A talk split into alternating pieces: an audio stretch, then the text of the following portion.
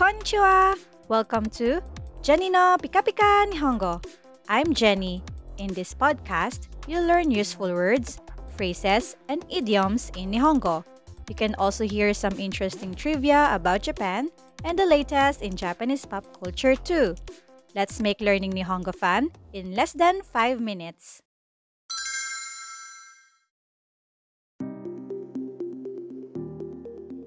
Today, I have invited Kling Sensei. This episode will give you an idea on how our N5 Nihongo Package podcast is like. You'll learn some basic greetings, useful expressions, and a whole lot more. Don't forget to tune in for more sample episodes of our N5 Nihongo Package. Now let's move on to another beverage. Next on our list of nomimono is gyunyu. Gyu u nu u. This means milk, or to be more specific, cow's milk. So, although this is the Japanese way of saying the word, a lot of Japanese people actually use the word miruku, miruku, miruku to mean milk. So, yes, miruku is spelled in katakana as it originated from the word milk. But yes, you can use either of them, gyunyu or miruku, if you want to say milk.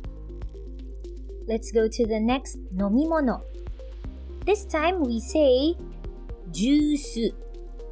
Juice. Juice.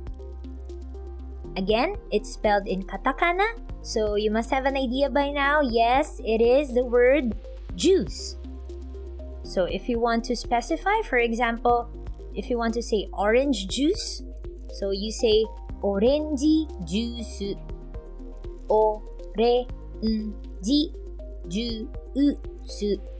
Orange juice. So that's orange juice.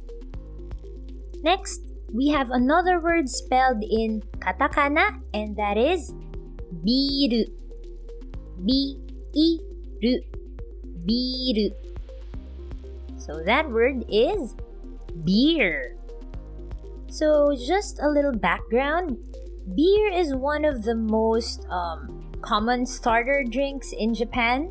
So, if you need a go to drink there, especially let's say you're at an izakaya, so it's very popular to hear the phrase toriaezu biru, which means let's start off with beer. Okay, so yeah, it's a very popular drink, and um, you can order something called nama biru, which is draft beer, or a non-alcoholic beer, which is non-alcohol biru.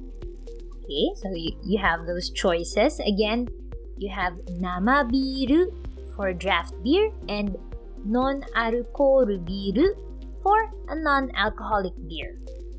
Now, since we're on the topic of alcoholic beverages in Japan, it's actually called sake or osake in general. So that could mean any kind of alcoholic drink in Japan. Again, the word is osake. Osake osake. So if you want to be specific and say Japanese rice wine, then you have to use the word nihonshu. Nihonshu. Nihonshu. Okay, so that's the exact word for Japanese rice wine because osake might be a little too general, okay? Another drink that might be considered um, Japan's national alcoholic drink would be shochu. Shochu. So this is a distilled um, drink from grains or vegetables like uh, barley or rice or sweet potato. Okay, so how does it differ from nihonshu? So the main difference would be how they are produced. So nihonshu is brewed while shochu is distilled.